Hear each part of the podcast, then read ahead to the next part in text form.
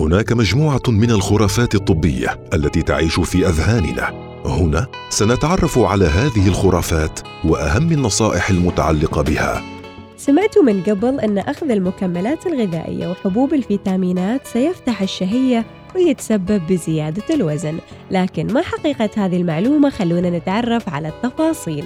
خرافات طبية مع سميرة الفطيسية بداية خلونا نعرف ليش تصرف المكملات الغذائية وحبوب الفيتامينات طبياً لعدة أسباب. أهمها فترة ما بعد عمليات السمنة ومن لديه مشاكل في عمليات امتصاص المواد الغذائية في الجهاز الهضمي. أيضا تصرف للحوامل ومن لديه نقص في فيتامينات معينة كفيتامين د وتصرف لبعض كبار السن. وعلى الرغم من شيوع معتقد أن الفيتامينات ترفع الوزن بين الناس ألا أن الدراسات العلمية التي تمت لدراسة هذه النقطة تنفي هذا الشيء تماماً. والدراسات العلمية تؤكد براءة الفيتامينات من زيادة الوزن أو الشهية والسبب الرئيسي لزيادة الوزن بغياب الأسباب المرضية هو قلة الحركة والنظام الغذائي السيء. الغريب أن بعض الدراسات أشارت إلى عكس هذا المعتقد تماماً. هناك دراسة نشرت في المجلة البريطانية للتغذية تشير إلى أن الرجال الذين يأخذون فيتامينات لديهم خصر أقل وكمية دهون بالجسم أقل من الذين لا يأخذون الفيتامينات.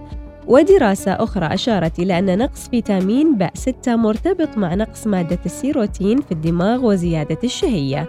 الخلاصة الفيتامينات بحد ذاتها لا ترفع الوزن أحيانا يرتبط نقص الفيتامينات بالجسم وخاصة فيتامين ب12 بضعف وهزال في الجسم يصاحبه فقدان للشهية. وعندما نعدل ذلك النقص بالفيتامينات تتحسن الصحة للأفضل وترجع الشهية لمستواها الطبيعي فيرتفع الوزن نتيجة لذلك.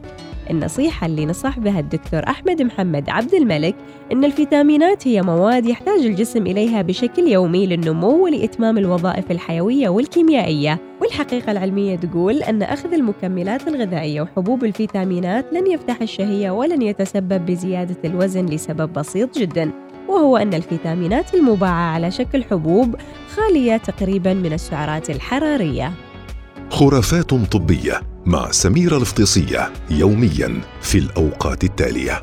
الواحدة وعشرين دقيقة الخامسة وأربعين دقيقة السابعة وأربعين دقيقة.